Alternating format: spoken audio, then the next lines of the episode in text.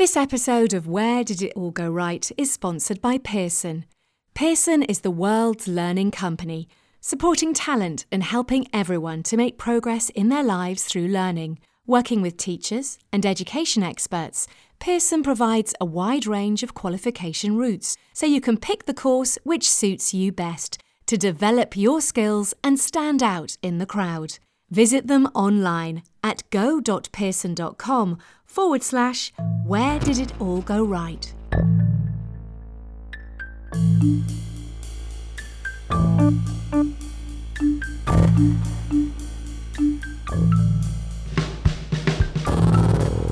Hello, welcome back to Where Did It All Go Right? Or if you're new, you're very welcome to this podcast where we talk to creatives about the pivotal moments in their careers. I'm Ali Jones and we hope to inspire and entertain you. And during this pandemic, I think that's really important. Uh, so this week's guest is comedian, writer, actor, podcaster Lucy Porter. Lucy's tour Be Prepared is now rescheduled for 2021. And as well as touring, she is regularly heard on the radio. Uh, she's writing a book, and she has her podcast, Fingers on Buzzers. Well, we recorded this episode in our homes thanks to clever tech and discovered how Lucy got to do the job she loves. I love the fact that you said that you're sorry you're running late. You can be late in your own. oh my god, it's a ridiculous. I mean, honestly, and, and I, I love the fact um, that you sort of said, "Is there anything I can do to prepare for this?" Which is sort of your whole mantra, isn't it? The Be Prepared tour, because you are the first well, person who's ever asked me on this podcast, do I need to prepare anything? So I, I, there's obviously a strong work ah. ethic there. No one else has ever bothers.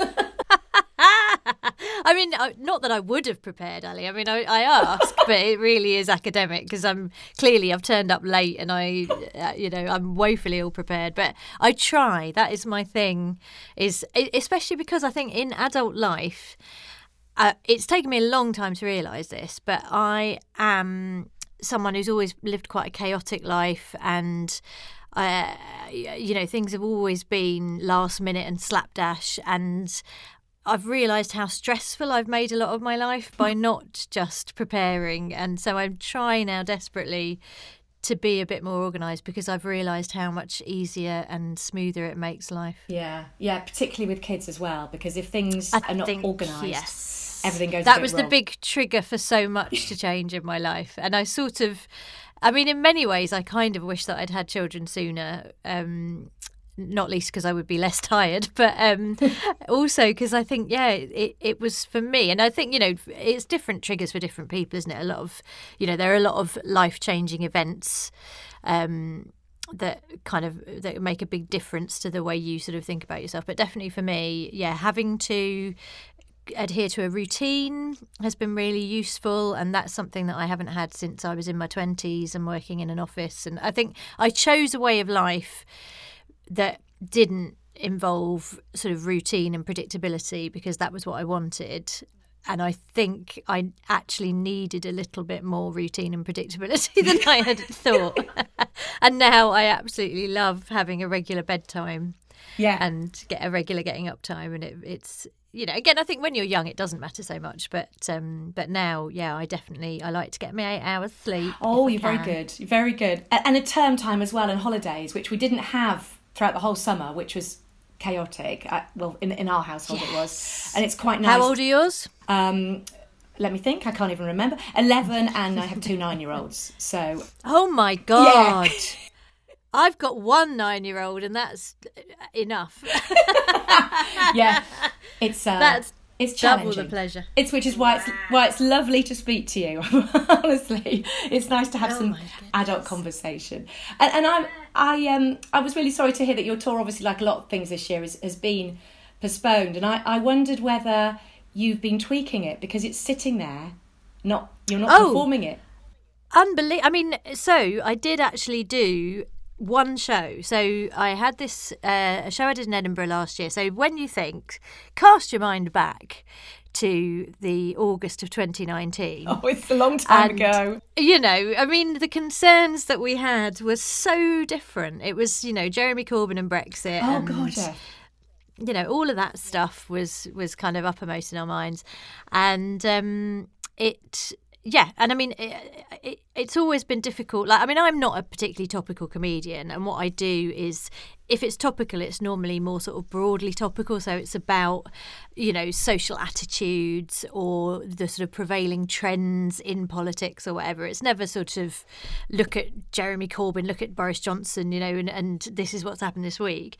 But even with that kind of very broad sweep, things have changed so massively that and and it, it isn't even just like talking about politics or about society. Even i think our attitudes towards lots of things like work and family and personal space and cleanliness and hygiene. I mean every sphere of life has changed so radically over i mean particularly in 2020 but i think even over the couple of years before that kind of since 2016 and the referendum and with trump it's those sort of political things have made a big difference to our sort of everyday lives. So it's been yeah, it's been a weird time to be writing comedy anyway. And then when the tour got completely cancelled this year and then we rescheduled it for the autumn and then that's now been rescheduled to next year and i I mean, I swear to God, if, if we have to reschedule those dates one more time, I'm just going to go round to everybody's house who bought a ticket individually and just do the bloody show.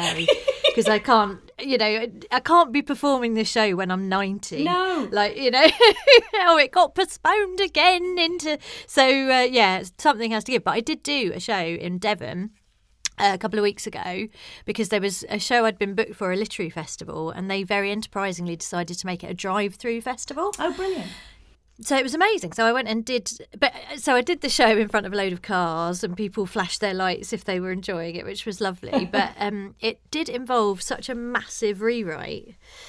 And uh, oh no, so that's really it's kind of frustrating because you've got this thing all packaged up, you're ready to go with it. And I mean, I know that you obviously as a comedian you you change things, don't you, as you go on a tour, but. Yeah this is this is like a long time for it to be waiting to be performed, isn't it? yes. I mean the fundamentals actually though are pretty much unchanged because you know, ironically enough, it was uh, it was about how uh, so it's based on sort of talking about my time in the brownies and my kids going to beavers and about whether those kind of institutions are still important or whether there are sort of values from those things that that we can cling to. And so sort of talking about changing values uh, turned out to be way more relevant than I thought it would be. Um, and in some ways, that's meant the show has had to change a lot. But then in other ways, I think it's true that, you know, clinging to your certain core principles has never been more important as well. Because you do, like, sometimes I think, have I gone completely mad because there are things that seem to be. I mean, I, think we all do because you do look at Trump, for example, and you think, well, the idea of truth and sanity and you know uh, and being an honorable person and being decent and transparent and i mean yeah the the idea that people can still defend his behaviour or can excuse it because it's expedient because they've got another agenda that he's helping to facilitate. I mean, yeah, I think there's there's a lot of people who are kind of making moral compromise, and I think we all have to do it sometimes. You know, there are it, being living entirely true to your principles is obviously incredibly difficult, and I'm not sure that you know, um, compromise and realpolitik and stuff is always, you know, is, is sometimes a good thing. But there are some people who you think, how will you be able to live with yourself in years to come? I bet he wasn't a scout back? Or a beaver. I bet he, well, he probably got excused from scouting, didn't he, on the basis of some flimsy excuse. But yeah, he would yeah. have survived a night in the woods with us. well, yeah. I mean, my, my son went on a, a, a, night walk with Sea Scouts last night, and I do think it's it's really good for them actually, and going on camps and and it's all coming back. So uh, no, I, I think you're you're absolutely right. But I guess this year, I mean, I've got the horrible feeling that they're going to have to learn survival techniques for a sort of more general well-being in life. If they can survive in the wilderness, then that might prepare them for our apocalyptic future. Oh God! oh, yes. but 2020, I mean, for you, obviously the tour is a little bit postponed, but you Queen of Podcasts, lots of writing and and radio as well. So it's not all gone kiboshed for you because I guess a lot of comedians who um, just do comedy, that's it. Yeah, I mean, it's been absolutely devastating for our industry. And it, what's really frustrating about it is that obviously it's not an emergency service. And I think uh, some people have been quite dismissive about. Oh well, you know, comedians, people in the arts should just retrain and do something else, and it's like, well, yeah, obviously they will because you know everyone has to eat and live, and it's not like people are sitting around going, "Well, I simply won't go to do anything else." It's just that people, oh, you know, we're not trained to do anything else, and there aren't really going to be enough sort of other jobs around and you know what do you do and i mean i am very lucky in that i do do other stuff and you know i can continue to sort of at least feel creative, even if I'm not being particularly paid for it. You know, I'm kind of uh, I'm eking out a living, and it's you know it, it's a, an honour to be able to do so. But, but also, um, everybody needs comedy, at the, particularly at this time, and oh, no. and music and arts, and you know the news of the cinemas this week and it, it, okay yes at the moment it's a bit dodge but we really need it to carry on because it's it's such a big part of everyone's lives isn't it well and also financially i mean uh, theatre is a huge export theatre and film and all the all the kind of supporting roles within theatre and film are really important as well that it drives a lot of um, a lot of businesses mm. and so you know i think economically we're going to be in dire straits if we haven't kept at least some of that in place because when things do return then we're going to need that part of our economy to still be sort of thriving and functioning and i suppose i mean the problem is like that people who do the creative pursuits will always want to come back to it so i guess that in, from a government point of view it's like well just you know that those people are not going to retrain and then never come back if they can come back. So I can sort of see cynically why it's easier to ignore that than to, you know, if you lost a load of people in other sectors, then you might never get them back. But yeah, it's it, you know it is it is really key, I think, to keep laughing. And when you look at what's happened in lockdown, like for me and most of my friends, I don't know about you, but I mean, I have never consumed more television and normal people.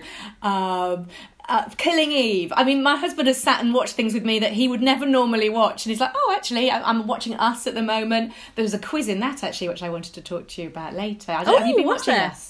No, I haven't actually. I, in fact, no, I've not even read the book. I really like David Nicholls, but uh, I, that one passed me by. There's a school quiz in there, and, and as a host, of, and I know as you're such a big fan of quizzes, and as a school quiz host myself, it's so true. Like there's a there's a celebrity tattoos round and, and things like that. you're like, oh, that's so. And then there's a fight about. Oh, I won't give too much away because you might want to see it. But um, you know, who's won? Because they get so competitive. Those things. I, I love the um, well. David Nicholls is a big quiz fan, I think, because he did the starter for ten was one of his, did. wasn't it? The yeah, uh, University yeah. Challenge one. So um, yeah, it's been. I mean, I because I've been watching stuff that I would never normally watch because the kids have been making me watch YouTube stuff. Yes. Like YouTube and TikTok. Oh, God, yeah. James Charles and DIY people. And yeah, we've been doing all that yeah. as well. Yeah. But you're yeah, right. D- it's so important, particularly at a time like this.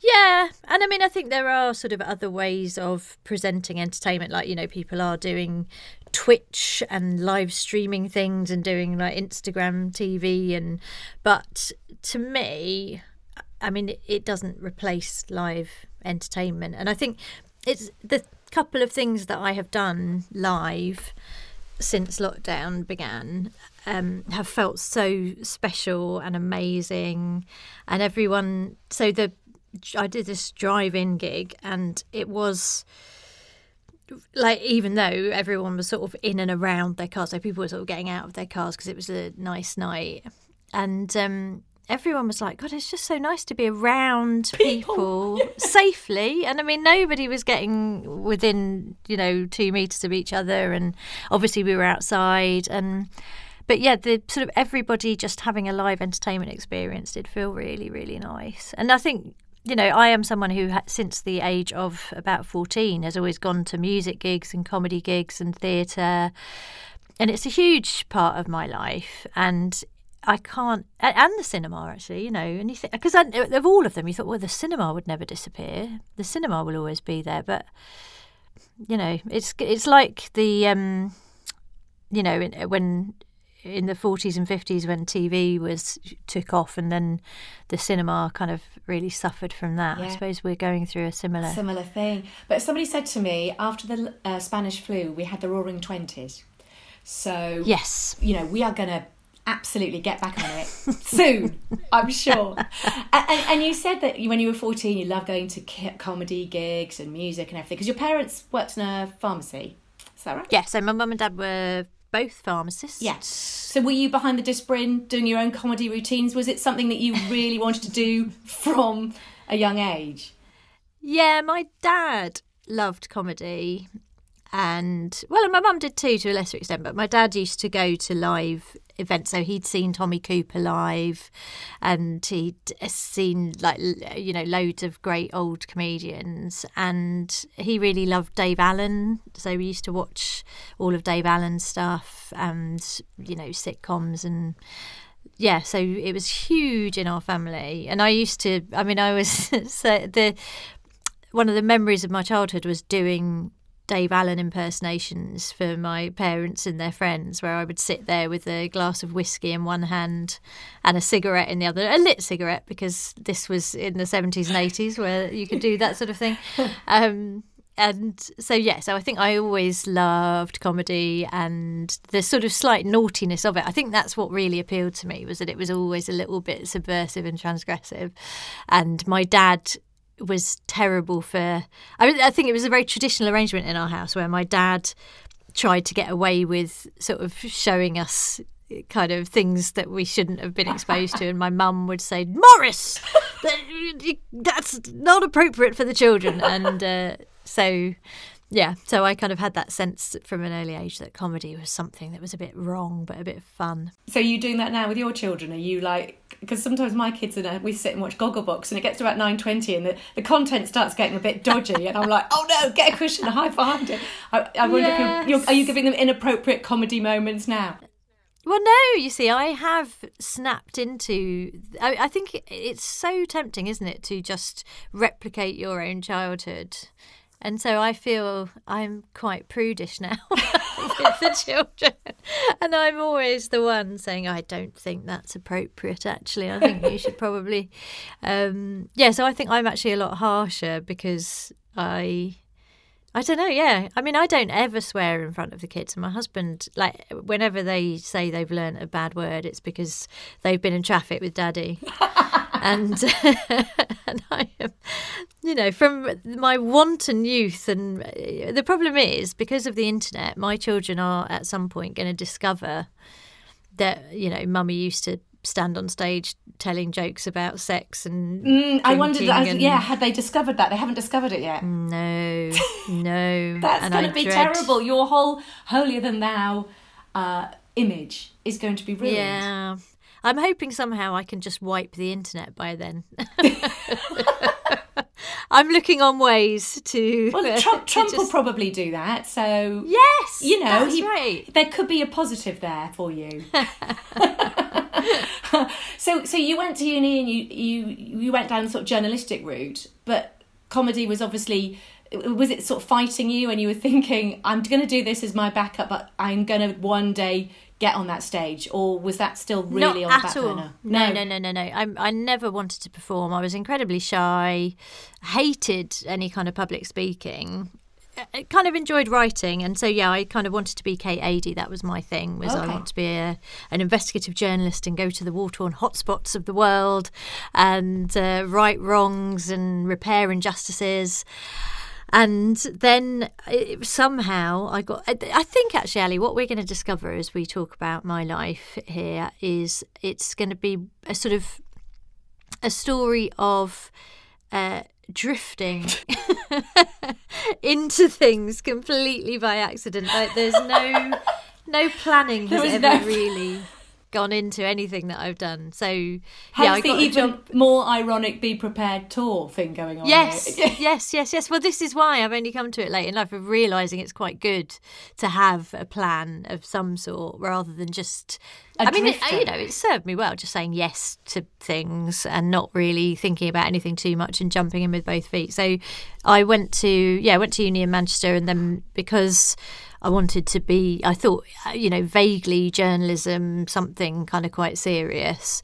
I went to work at Granada because Granada TV produced a show called World in Action at that time, which was an amazing, their, their sort of flagship current affairs and uh, documentary strand. And I wanted to work on that. But when I got to Granada, the sorting hat uh, decreed that I was going to go to entertainment rather than uh, news and journalism, and so I ended up working for Richard and Judy and Stars in Their Eyes. and, uh, And when you say the sorting hat, it was literally somebody put you there, so you didn't um, ask. Okay. I mean, the sorting funny. hat was largely sexist. I mean, it was very much a, you know, the HR department basically funneled you into where they thought you should go. And at that point, eh, I mean, I used to go and visit. I had one friend actually who was in the news and current affairs department, and she was very much. Uh, one of the few women in a in a sea of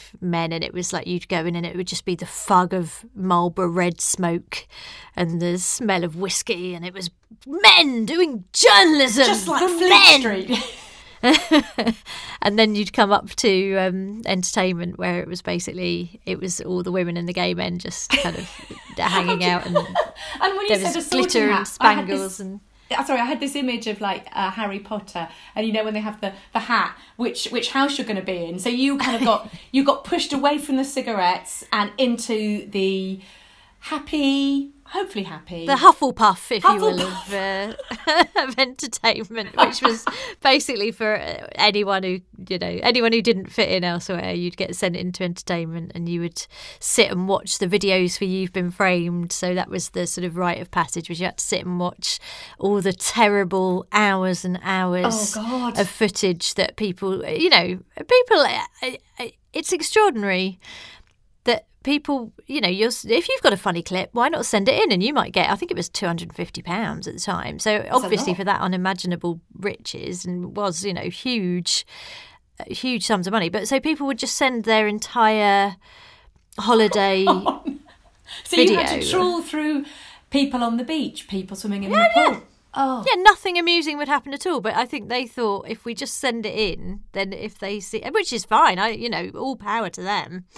Absolutely, but yeah, to be So were you to trying to through it. crawl your way back into the smoky realms of, um, of of the newsroom, or by now were you quite comfortable in the? Well, I see. I'd found another smoky realm to uh, go to, which was stand-up comedy. So, because when I was working at Granada, I used to go to comedy clubs in Manchester, which at that time was it was extraordinary. Um, the comedy scene, in the same way that the music scene in Manchester had been everything, like a few years before, where you'd had the Stone Roses, and then you had Oasis was sort of coming through while I was there, um, and the comedy scene was also flourishing. So there were people like Steve Coogan, John Thompson, Caroline Aherne. Henry Normal. Um, and then when I started going to the comedy clubs, I met other sort of contemporaries who were young people who wanted to get into stand up, like Johnny Vegas and Peter Kay and Chris Addison. Um, so, yeah, it was a, a, sort of phenomenal time to be watching comedy in Manchester. And I went to loads of comedy clubs and there were hardly any women. There was a woman called Susan Vale who was um, doing comedy and there was a woman called Carol Batten who used to do poetry, but there were sort of really no, hardly any female comedians at all. And It's I so different kind of- now. I mean, there's almost filled. sometimes you put the telly on. There's more women than men occasionally when you sort of put on live live at the Apollo. But then, so did you find that intimidating? Um, yeah, but in that sort of rebellious young person way, it only made me think actually maybe I do want to do this, and maybe because also I really wanted to write, and it was very difficult to get anyone to take your writing. To, or you know to do anything with your writing if you weren't also a performer because you know, obviously, then you've put your money where your mouth is, and you're doing your stuff, and you know, you. I, I there were lots of sort of reasons why I thought, oh, actually, it'd be quite good to do stand up, and yeah, and also I think. I, I've always suffered from imposter syndrome quite badly, and I kind of thought, well, there's no way I could be a stand-up comedian. You know, it's just not. Eh, and then and then I saw some of the blokes who were doing it, and I thought, well, surely, I mean, surely I can't be that bad. And um, and, and yeah, did you get advice from from other comedians as well? Because you'd be working with some of them as well. Yes, I mean they were. I mean Caroline Aherne was amazing because I worked on the Mrs Merton show, and she was she and Craig Cash and Henry Normal and Dave Gorman who were all sort of writing on that they were all very encouraging and because that's almost what you need isn't it you need people who who just give you that little boost um, just to say yeah you can do it oh god i think it's so important isn't it just having a I mean, I think what was really nice about starting doing comedy in Manchester, even though I wasn't from there, I'd just gone to university there and got a job there, was that it was a really friendly, quite small comedy scene. Whereas already, even then in the 90s in London, there were loads of clubs and loads of comedians and you know and obviously London is a bigger place and so you you wouldn't necessarily sort of hang out with other comedians whereas in Manchester we you know, there were only like three main venues to play, and there was only a few of us. So we all kind of hung out together and supported each other. And so it was really, yeah, it was really nice. And I think that's. Then I moved to London in 2000, and I found it really that's when I found it really hard because I didn't have that support network and I didn't really have people encouraging me because in London it was all a bit harsher and tougher and you know and there was a there was lots of really nice comedians, but there were a few kind of sexist sort of in fact not even so much comedians more promoters and people in the industry who really kind of reinforced my imposter syndrome by kind of going, well, you only get gigs because you're a woman anyway, and oh yeah, they only put you on the bill because you're a girl. And I really internalized that for years. I thought, oh yeah, the only reason I get all this work is just because I'm a woman.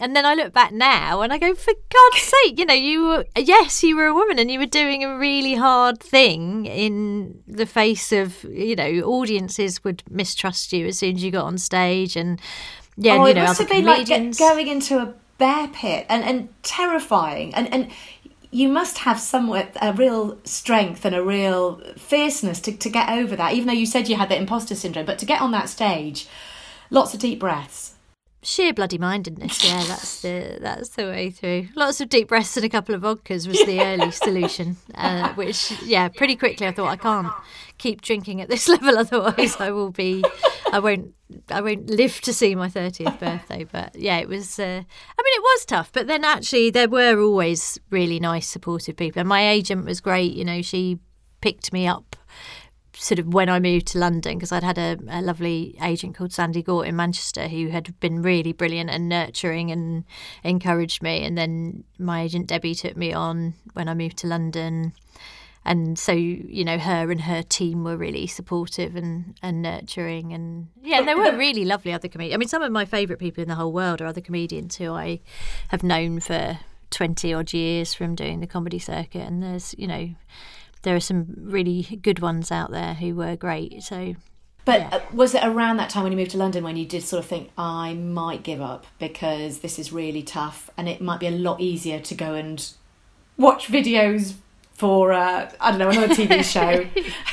yes. What I mean, catchphrase?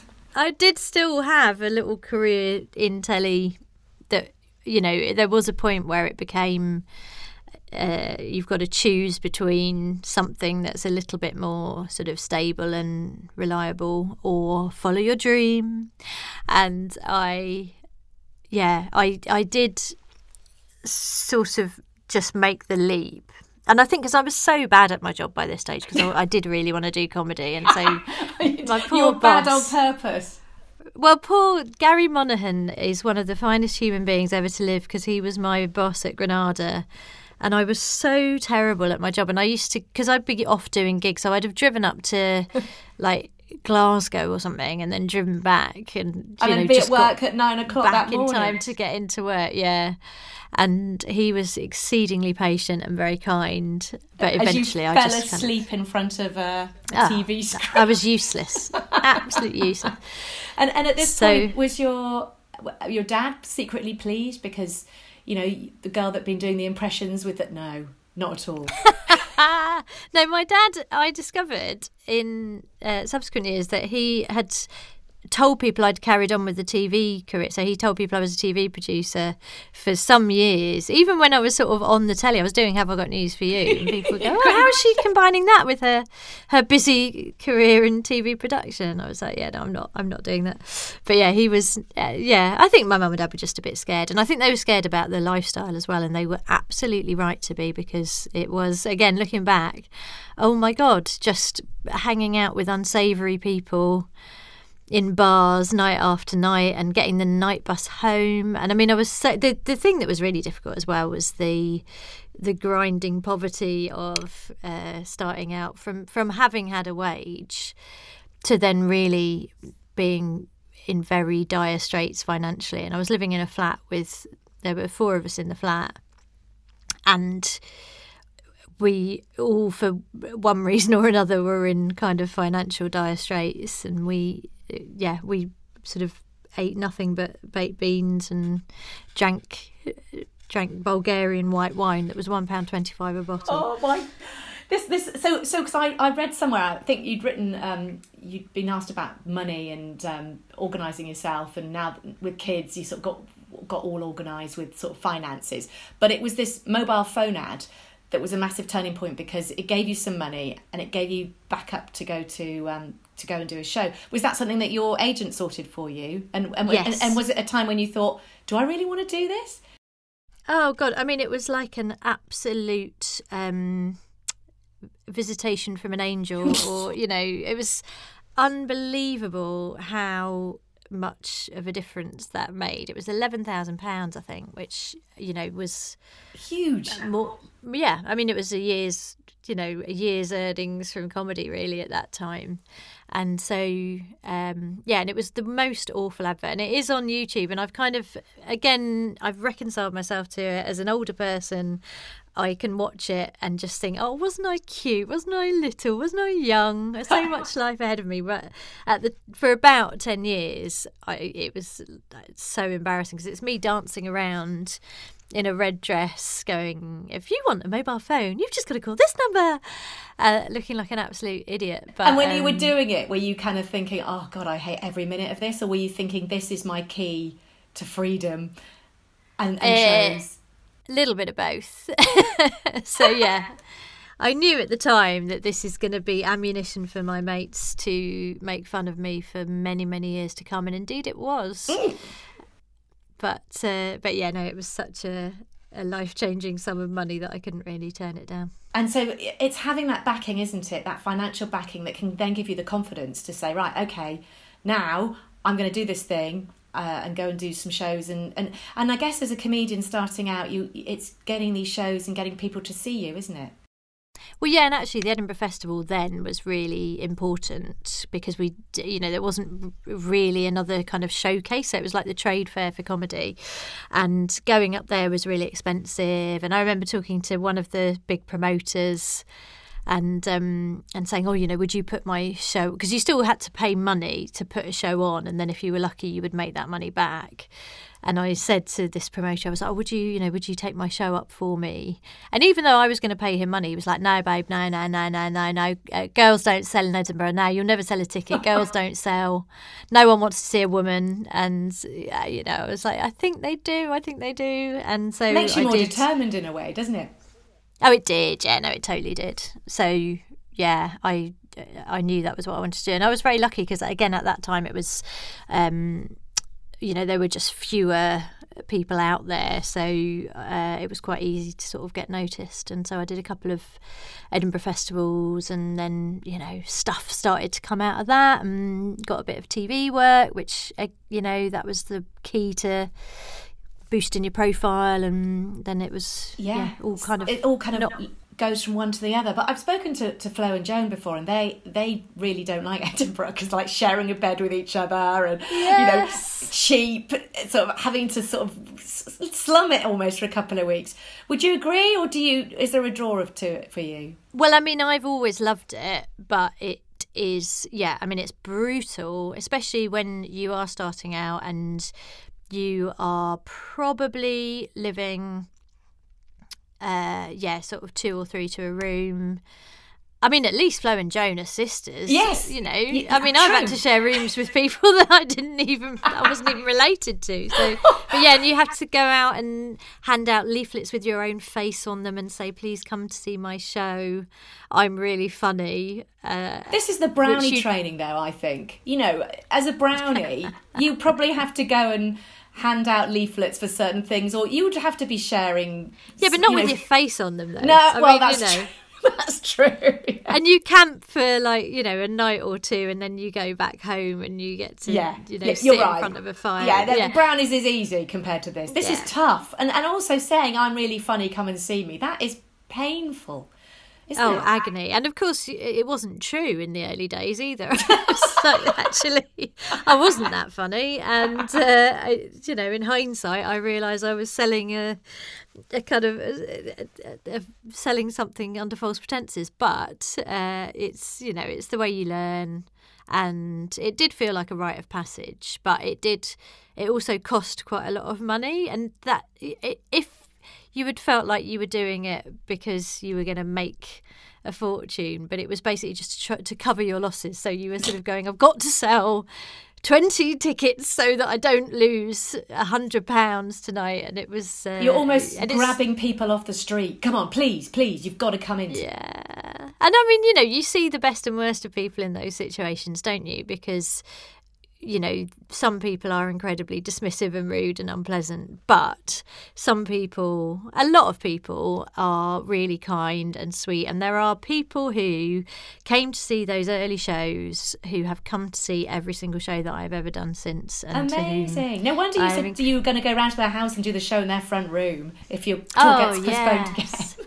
Well, there is part like I do just miss the contact because actually, when you have been doing this job as long as I have, you genuinely do have sort of audience members who you know, and you're kind of, you know, you're just used to seeing each other once a year. Yeah. I sort of feel like, Oh, your hair's looking nice, that kind of thing. Yes. Yeah. Well, like, so they catch up on my life by watching my show, in which I always talk about, you know, my latest disasters or triumphs or whatever. And then we have a little chat afterwards, and I find out, you know, what they've been up to. And it's, yeah, it's really strange not to have that. It is a real, a real shame. And and you mentioned about these TV appearances. Was there a particular uh, program that you went on, like Have I Got News for You, that, that did make a big impact in in how your career progressed? A particular um, episode? Because I, I must imagine that before you get on those shows, you're all waiting around to go on, and you're thinking. Oh God, I've got to be really funny on this. I've got to, you know, have I got news for you? I've got to deliver a killer line. I don't want to be that person who sits there and doesn't say anything that week because that, that does happen sometimes, doesn't it? Well, I often was that person. I'm sure you weren't. There was a real pressure in the early days for a couple of reasons. I think because I had really internalized this idea of, oh, you're only getting to go on these shows because you're a woman. And people used to say that to me, and I was like, well, Eh, you know, and at the time I'd be like, oh, oh God, yeah, they're probably right. And of course, now I look back and I think, well, yeah, some of the opportunities I got, it was because they, you know, they had started to realise it looked quite bad that they never had any women on their show. So I think I was kind of quite lucky in that respect. But also, I had earned the right to be there. And I sort of was good enough to be there, but I never really felt that way. And especially being the only woman on some of those panel shows, it did feel like you're not just there sort of thinking, oh, well, I better be funny so that people will come and see my show so they'll think I'm funny. It was like, I better be funny so that people think women are funny Oh, because that was pressure. the. I was awful because every journalist, whenever you did an interview in those days, they always used to say, "Oh, um, well, of course, Christopher Hitchens said that women simply aren't funny. What do you say to that?" And it's impossible to answer. And I can't believe, again, you know, you look back and I think I tied myself up in knots for years kind of trying to be polite and nice and answer the question and go, well, I, you know, I mean, I really respect Christopher Hitchens in other ways, but um, actually, I think you'll find, we, and it's like, don't, don't answer that. It's just not worth engaging with it. But you know, you know, at the time I was uh, kind of, I, I, thought, oh yeah, you just got to be nice and answer any question that anyone ever asks you. And um, but beforehand, but, it was tremendous it, fun doing those those panel shows. Is it? And I mean, sometimes it would be really, you know, you'd have a really good laugh, and there'd be really nice people on it, and it would be um, really good fun. And radio, I mean, I really think we do brilliant radio in this country and uh, it's sometimes undervalued. But the radio ones, like the news quiz and uh, the Now Show, and there's loads of really fun things that you can do on, uh, you know, on the radio and stuff. Whereas, yeah, some of the TV shows were sort of a bit more aggressive and combative, and didn't enjoy those ones so much. But then some of them were lovely, like QI is very nice and. Well, it's you know it's it's it's a joy to see you on them and and uh, it's I, just imagine that it's you get into the end of the show you kind of think oh 20 minutes in I've got to say something funny is that thing get, thing in your head ticking or or or not you just got to go yeah. I mean, sometimes I think, yeah, when I was younger, I used to feel the pressure a lot more. Whereas now, I think everything gets so much easier as you get older uh, well, I mean, not everything, you know, staying asleep past four in the morning without needing a wee, and you know, there's there's getting upstairs, going for a run. All of those things are harder, but uh, psychologically, in terms of uh, self-image and things, like I, it's so much easier because I just don't care really anymore. It's I'm not trying to prove anything to anyone. I kind of just enjoy myself. And if I'm not enjoying myself, then I don't say anything. And I just think, well, that's fine because it's not coming naturally. So what does it matter? And you, I get the impression though you do like you've got an adrenaline fix fixation that you like because so live comedy adrenaline um quiz shows i mean that's that is hardcore and and on the telly as well and and also all these these panel shows so you obviously like the buzz I do love the adrenaline because it is like a it's like extreme sports for the lazy, basically. So, so if you can't get up the stairs, at least you can. exactly, you can still get that buzz of, oh my god, I'm on a quiz. I mean, quizzes is my absolute passion, and that is my big hobby. And I do a podcast about quizzing, and I do like any sniff of a TV quiz, I'm absolutely there because still to this day, like winning Celebrity Mastermind is probably the proudest moment of my life, which is tragic given that I am married and have two children. You know, I should really be saying it was my wedding day or the birth of my children, but no, it was probably Celebrity Mastermind. But that must have been terrifying going into that big black chair. You know, you've, you grew, we've all grown up with it. It's it's a massive deal. So to perform on that is, uh, and then to win it is is that I what rightly so I think you should be proud of that. well, I think doing anything that's sort of iconic still is a bit of a thrill, isn't it? You know, so like some like even doing Have I Got News for You? I only did it once. Um, I was on with Anne Widdecombe, who hated me so much, and um, it was so awful. She did she really... actually say that, or was that just a vibe? Oh, I, an unmistakable vibe that she just thought I was the worst creature on the planet because I was. I think, well, you know, I think her her feelings towards other women are complicated to say the least. So yeah, she was kind of very strange. But uh, anyway, I'm, I, I digress. You've uh, moved on from the, that now. yeah, it's fine. I'm sure we'll be the best of friends one day. But um, being on that set was kind of like, oh my god, I'm on. I'm on that set that I've seen on television. And similarly with Mastermind. And then sometimes, like, The Chase is one of my absolute favourite programmes of all time. And so getting to be on that was brilliant. So there's still a few that I'd like to tick off at some like, point if I can. Which ones? Uh, tipping Point. Obsessed with Tipping Point. I'd love to do that. Um, Meet Ben Shephard. Uh, I love it. Well, listen, Ben Shephard is the nicest man in the world. I've done a couple of shows with him, and he's just an absolute delight Well, have you not asked him if you've done some shows with him? Surely. You Oh. God, I've hinted very heavily. I've hinted incredibly heavily. Well, that and Only Connect, which when um, Oh yes, of course. if ever I've seen Victoria Coren and Mitchell, I've been like, uh, "Oh, I love your show. Really love it. Really would love to do that." And anyone I speak to who's at all connected with it, I'm always like, "I'd love to do it." Um, so yeah, I you know those two, I think I'd really. I'd really like to do. There's, you know, I have few ambitions left, but those are two of them. But you see, we've always also also because we've talked about the podcast and a little bit and um, and the quizzing and but being an actress and, and the writing as well. We've kind of skipped through loads of, of all the writing that you've done as well. I mean, do you go around with a notebook now and sort of note things down for your shows and and and what would you say is your if you had to say this is the thing I do or, or do you think I'm you diversify so you don't you are not a thing? Well, God, I mean, it, at the moment, I don't feel like anything. I was talking to some friends about this, and we were like, "What do you say you do?" Because you don't, we don't, we're not really doing anything, and, you know. And then you sort of go, "Well, broadcaster," or you know, I yeah, I feel like we need some sort of new term for just somebody who I'll sort of basically do anything. all rounder sort of sounds like a positive way of saying it, but uh, you know, um, will tap dance for food basically. So, but that I've always thought actually I I like to keep a lot of options open. And that's always a good philosophy in life, I think, because Because if you one never door know. closes, then you've always got the other the other There's thing. something else that you can rely on, yeah. I think not having a plan, you know, I, I, I do sometimes think, oh, I wish I had been a bit more ambitious or had a bit more direction and focus and thought, well, that's what I want to do.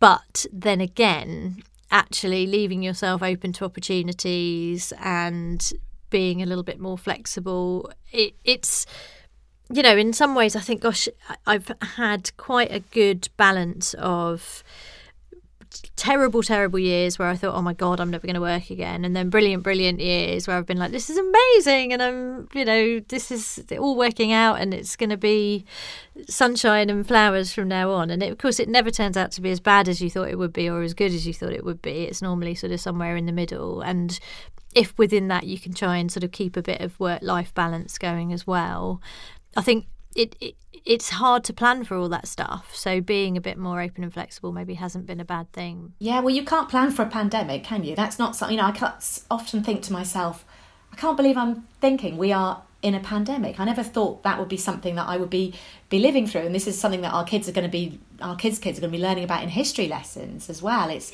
it's, it's, it kind of blows your mind. But with your husband as well, um, in the creative industries too, do you find because we've got friends. Um, well, my husband has a proper job, I don't, um, and that's quite good because there's the stability. But on the other hand, also with both of you being in creative jobs, you both understand what you both do, don't you? Well, naturally, in lockdown time, it was brilliant because we could do stupid things together. In fact, we started making a podcast together just for the sheer bloody fun of it, really. It's another sort of quizzing thing. We just do a, a little quiz three times a week. And we did made little videos together. And I think it actually really helped us not to kill each other.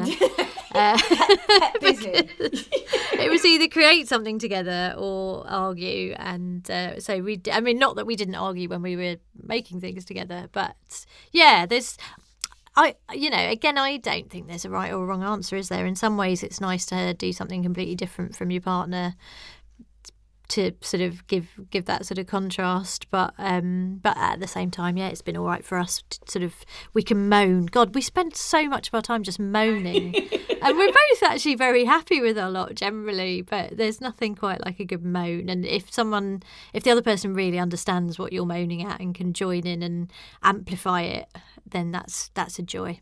But you talked about all the struggles that you had in those early days and, you know, not having enough money to even eat properly. So if your children do turn around to you and say, We've seen that video on the on the on YouTube, or we've seen you be, being a bit rude and funny, but we'd quite like to do that.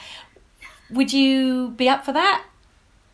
Would you It let them? would but they've got to do what they, they've got to do, I suppose. Well, exactly, exactly. I think well, my mum and dad, for all that they didn't really approve of what I did, they never stood in my way, and they worried desperately. But yeah, I think the kids. I mean, all kids want to be YouTubers now, don't they? I think that's the Yeah. that's the thing, and, and they're all going to make millions from it as well. I've already been yes. told that they're going to have ten million pound houses. Yeah, I know, I know. And you do look at the YouTubers' houses, and you go, "That is extraordinary." yes. So yeah, given that I'm too old to be a YouTuber, I might wholeheartedly embrace their YouTubing and hopefully live in a massive house with a swimming pool in LA. You know, why not? But yeah, no, I mean, I think the the the thing I would worry about, and I think the thing that did blight some of my younger life, was the uh, kind of the constant rejection and the it's very easy to be buffeted around by your career highs and lows when you are so reliant on other people giving you work and you know i mean i think that's why i've always tried to have projects of my own. So you're in a bit more know, in control. Yeah you can be well at least i can write something or i can do something and you know it it gives you that illusion of control even if you don't have it. But and also yeah body image and you know being under scrutiny uh, for the way that you look. But then i think that is sadly kind of happening more to young people in all walks of life now and being judged, you know, because to me, like when I was out there doing my early shows and I would be on TV and I'd get people saying horrible things about how I looked or really graphically sexual approaches or you know and that was really kind of hard to cope with. And then also being reviewed and you know you'd get amazing reviews and be elated and then terrible reviews and be absolutely uh, kind of wretched about them. And you'd but read then, them and you'd uh, inevitably at some point sort of be unable to help yourself, like picking a scab. You'd go, I know I've got this awful review, I've got to read it. Um, but that seems to happen. Like even friends of mine who are teachers now get reviewed, and yes, you know everybody is rated and reviewed and appraised and and judged on their appearance. And I think that it, uh, all the things that were terrible about my job have now kind of leaked out into wider society. So in a way, I'd be less worried about my kids being in the public eye in some way now than I would have been, I think, 20 years ago. And you said as well, as you get older, you let you care less. So I, I the the the, um, the sketch you did about pranking the van drivers. So um, if anyone hasn't seen it, the, the, the, van drivers that were rude about that young girl walking down the street, and then you went over to them and were were, were quite uh, feisty back. But is that something that you'd have done twenty years ago? Do you think? No, I mean, I think yeah, that kind of self confidence to talk to people, uh, you know, to stand up for yourself definitely comes with age. Although, in fact, that actual piece of material, I kind of think, well, I'm, I'm not sure I would even do that now because that sort of, yeah, I don't know. There's a lot of, I mean, I look back on all the material that I do, and I think, oh, actually, uh, sort of I find it very difficult to look at stuff that I have done because I change so much. And sometimes I look at sort of things that I did when I was younger and I think, oh no, that was really like either I did stuff that now seems a bit cruel or inadvertently kind of makes a different point to the point that I was trying to make, or I just, yeah, as, I get older, I care less about sort of upsetting people in some ways, I think. But then I also I do feel a bit more aware that you sort of mouth off about stuff. Mm.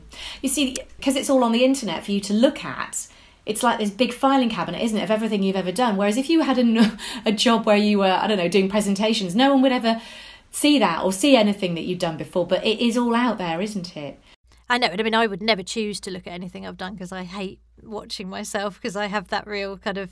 I mean, I think everyone does, don't they? I I don't think anyone. I mean, some performers I know are better. It's actually good, I think, as a performer to be able to look back at what you've done and learn and assess, you know, where you went wrong and where you went right. But um, it's tough. It's tough though because for me, I've worked quite a lot in radio, and so you have to listen to your links a lot, and you sit with your boss and you dissect a 30 second link and you dissect it really second by second in commercial radio anyway.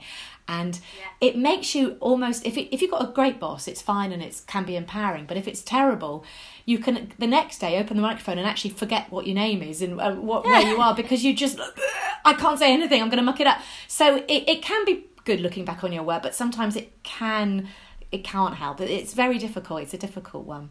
And I think with comedy as well, you are always kind of reflecting what people find funny and at the time and yeah and things sort of do change which is not to excuse kind of you know obviously cruel or offensive you know sometimes you say something and you think oh, actually I know that wasn't that wasn't quite the right thing to say or maybe I was just doing that for shock or I think when I was younger I would sort of say stuff that I was like I didn't even really believe. Like there was a lot of internalized sexism and um and sort of self hatred. So I'd be incredibly self deprecating. I do look back and I go, God, I really hated myself, and I said all these terrible things about myself, and um, and then sort of by extension about women, really that I sort of am not proud of. But um, at but, the time, I though, it's all it was all what it was at the time, isn't it? And um... and you know, there were things that I felt I needed to say to relax an audience in order to get them to go with me for other things. But it's all,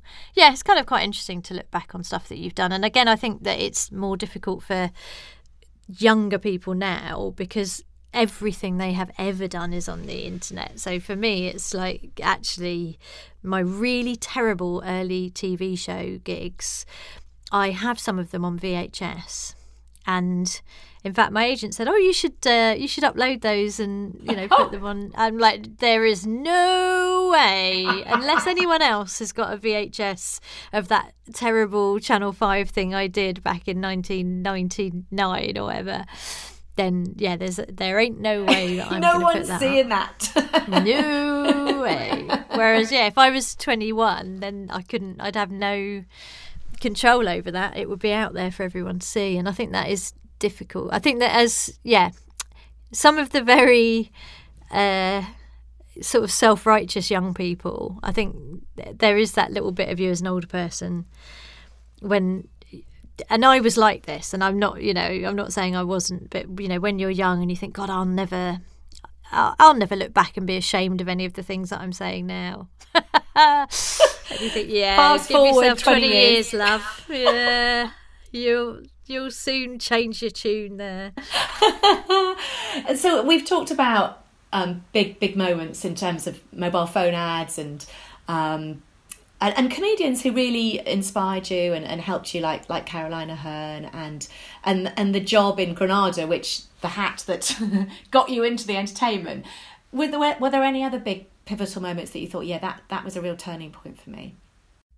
Um, well, I suppose moving to London because that was what you had to do in those days. You had to be in London, and um, yeah, I. I mean, I think uh, writing a play, doing. I did a play in Edinburgh.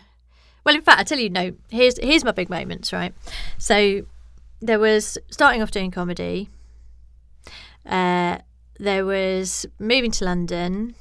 There was being in in 2004. I was in a play called One Flew Over the Cuckoo's Nest yes. with a load of other comedians, and that was I say a big turning point. I think it did sort of really.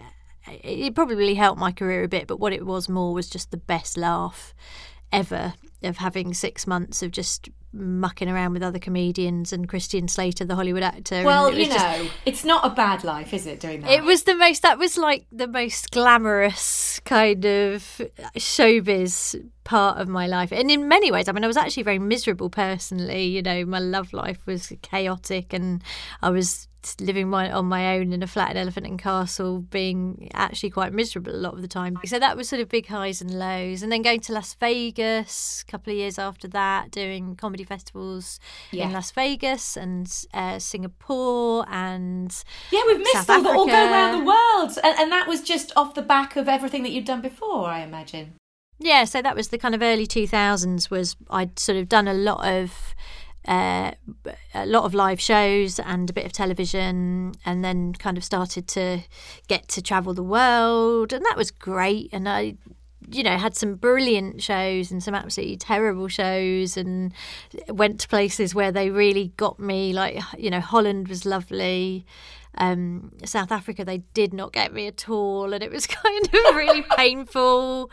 Um, and then went to, and then I suppose then we enter the kind of the child bearing years, and uh, that sort of changes everything, obviously. Um, but then that made me sort of pivot, as they say these days, to other things. So I wrote a play in 2014, and that's kind of with a wonderful woman called Marilyn Imrie who directed that, who sadly died this year, which is yeah. a huge loss to to the world in general and the world of the arts in particular. Um, but and then she got me into kind of doing more radio stuff. So then I've been doing some Radio 4 specials, which I've got another one of those that we're going to make whenever it is safe to do so. And uh, and then yeah, and that sort of encouraged me to sort of think more about writing again and to get into. And, and you mentioned, you know, having children because a lot of people say, "Oh, you know, career's over. It's everything changes." But I've sort of spoken to a lot of friends who it's actually it makes you just reassess things and you have to do things differently. But actually, things come out of that, and you you say you do more writing, and it just leads to it opens other doors, which maybe that wouldn't have happened if if you hadn't had kids.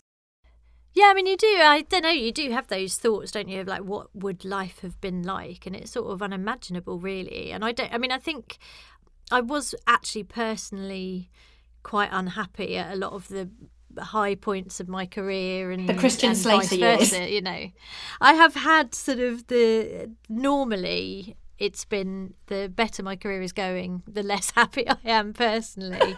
so sort of trying to find that balance of actually you can have a happy personal life and a happy work life. You know, I think I'm def I'm definitely the the life side of the work life balance has got better and better, and it's been really actually nice. Um, being able to spend time with the kids and both of us having you know irregular insecure, crazy jobs. Um, the upside of that has been that I mean, Justin has spent way more time with his kids than most of the guys I know who have proper jobs, and you know, and I've seen, you know, had really lovely time with them. Uh, and you know, childcare disasters and nightmares, and I, you know, the whole childcare thing that I had not appreciated what an absolute disaster it is unless you have, you know, the, the God a, bless a living nanny. Oh yeah, you either have to have lots of money or family close by, and we. Uh, sadly didn't really have either but uh, but again, through that, we have spent a lot of time with our children and we have got to know a lot of babysitters uh, who we would otherwise, it's brought a lot of lovely people into our lives that we would not otherwise have known. So it's been, yeah. uh, it's been good. But yeah, and then, you know, and then you think, well, what is the next phase? And that's something as middle aged women in entertainment, you know, it's absolutely extraordinary how like television work disappears uh, radio and writing and stuff are still a possibility, but I do genuinely worry. I think God, you know, it's it's much, much, much harder. But don't you think that's changing that a little bit? Oh yeah, no, it's definitely getting better than it was, definitely. But I think it's still, you know, we've still got a way to go on that. That you don't really see an awful lot, and it's not just women actually. Sort of middle-aged people are kind of rarer in comedy and you know but yeah again you, you, just have to sort of adapt to it and if you were sort of to churn out some advice to, to anyone who wants to start out doing what you did, I mean, I think, yeah, it, it's not all be, be horrible beans and um, and poverty, but it's it is tough at the beginning. But what would be your advice? Well, it is tough at the beginning, and I'm not necessarily convinced that even before the pandemic, um, whether live comedy is the way to go anymore to get sort of discovered. I kind of think that you're probably better off having a really good YouTube channel or being a TikTok star, and then you can do the live stuff kind of off the back of that because I think there's been a bit of a a kind of a bottleneck really in that it's there's so many people wanting to do comedy and it's been very sort of hard to kind of get discovered. So yeah, I would say probably start a YouTube channel now rather than go out and do you do need to do the live gigs and you'll never be good at doing live gigs unless you do them, but you might want to get a little bit of something behind you first. Well, like a 10 million pound house with a nice swimming pool. Yes, but then of course you won't want to do the grimy little stand up. No, the, it, the, the appeal kind of just lessens, doesn't it? When you think, why would I bother when I've got my nice pool in LA? And actually, I suppose the truth of it is that when I was starting out, what I really wanted was the grubby live. I mean, you know, it's there. uh, We're we're coming back round in a perfect circle to. There is no substitute for live entertainment, and if you want to be a stand-up, if you really want to be a stand-up, I think there are some people who like want to be a stand-up in order to become something else or and if you if you if you want to use stand up as a tool to get your writing seen or to get your um, acting career off the ground or whatever, then I think there are better ways to do it than starting in the comedy clubs. But if you do just want to be a stand up comedian, and, and I think, you know, when I started out, that was all I wanted was I just wanted to learn my craft. And you do still have to do that in the clubs. Yeah, yeah, and, and you say they, a, there was a theme of drifting, but I think there was there was a lot of determinedness and you know what did you say, bloody mindedness as well. Bloody know? mindedness, yes, and that persists to this day. I do sort of think I am quite tenacious and uh, and cheeky, and I do sort of. If I think I've had a good idea, then I will flog it into the ground. Like I've got this TV idea that nobody wants, that has been rejected roundly, and I absolutely refuse to give up on it. Good. And I will be proved right one day. I do, you know, and I have had this with a few things where, um, like this, the play that I wrote, I had pitched that in various ways and then went actually do you know i'm just going to bloody well write a play about this. And then i did and then i got a radio series off the back of that. And so persistence does always pay off. And actually the big thing that i've learned through years of being in showbiz is um actually delivering is all that counts. And the number of people who say oh i can't you know i, I, I want to be a writer or i want to be this or i want to be that but then don't actually do the thing. And this is me. I'm not. I'm not saying that I don't do this because I, for years, have been saying, "Oh yes, you know, I'd love to write a book," and having meetings with literary agents and having meetings with publishers. And you know, I've been very lucky that I've had a bit of profile that has got me in the door. But what I haven't done is actually written a bloody book. And I mean, that's really all you need to do. And it's surprising how many people uh, sort of say, oh, I really want to write something, but don't actually do it. And I Yeah. have been that person and I'm determined not to be anymore. you just got to write it. So I was going to ask you what next. So there's going to be the big TV show that will happen. You can't say what it is, obviously, because somebody will nick the idea. Yeah, and if on. they nick it now after I have spent about 10 years, that would be the ultimate indignity just to see someone else get that away first thing. So, yeah, so that will Yeah. be coming to your screens. And if it kills me, I will get that done. Um, and also, if it kills me, I will write a book. I, I always, every year for the last few years, I've had a aim to do something by Christmas. And so it was start the podcast that I do with Jenny Ryan was one year, write the play was another year. Um, and so this year it is get this book written by Christmas. By Christmas, that's not going to give you long. no, well I've already done some. I'm not it's I'm not starting today. Okay. Okay. Oh well, that's amazing. Oh well, we'll look forward to reading that as well. Oh no, I thought you'd like got a blank piece of paper and you got like t- twelve weeks, not even twelve weeks, like nine weeks to write the thing. Oh well, don't no no no no no. Well, nine weeks is still not enough. I'm not saying that nine weeks is enough, but yeah, it's. Uh, Uh, but then, since none of us are going to be able to sort of go anywhere or do anything at Christmas, I can. Yes. When I say by Christmas, maybe I should say by New Year, and so Christmas dinner is off. You're going to be upstairs, not eating turkey, but writing. Yes, they can bring the turkey upstairs. Well, Lucy, thank you so much for uh, for talking to me. It's, I, I mean, oh, it's been such a pleasure. I do. I, I mean, I've wanged on about myself for hours. Wanging now. on is what we like. It's great, and um, you know, it's really inspiring to hear that you know you you you've had you know quite a few barriers up against you, but you've still flipping gone on with it, and uh, I think that's really inspiring.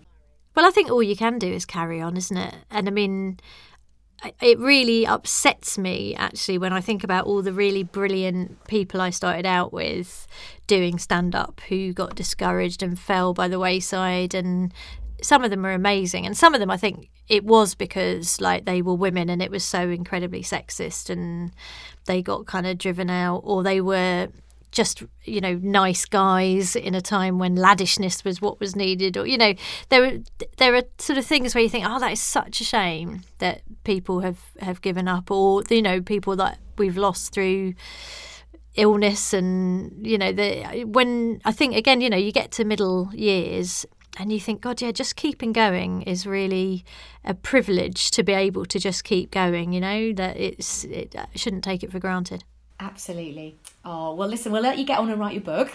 Yes, God. Well, thank you for giving me an excuse not to do that for for an hour. I tell you what, I'll just go and make a cup of tea, and uh, that will take me half an hour. Then I better check my emails. So anyway, basically Watch that's me done show. for the day. thank you so much. Thanks, Ellie. It's been such a pleasure. Oh, looking forward to reading that book, and thank you to Lucy for sharing her wit and advice. You can follow her on Twitter at Lucy Porter Comic, and we're on at Where Go Right. If you love comedy and uh, want to hear other comedians, there's loads on our podcast. We've got Paul Mayhew Archer, Adam Buxton, Maureen Lipman, Flo and Joan, Al Murray, and Maddie Ann Holt. They're all there lined up for you. Thanks to Megan for being producer extraordinaire, and Laura Shipsey for the music. See you next week.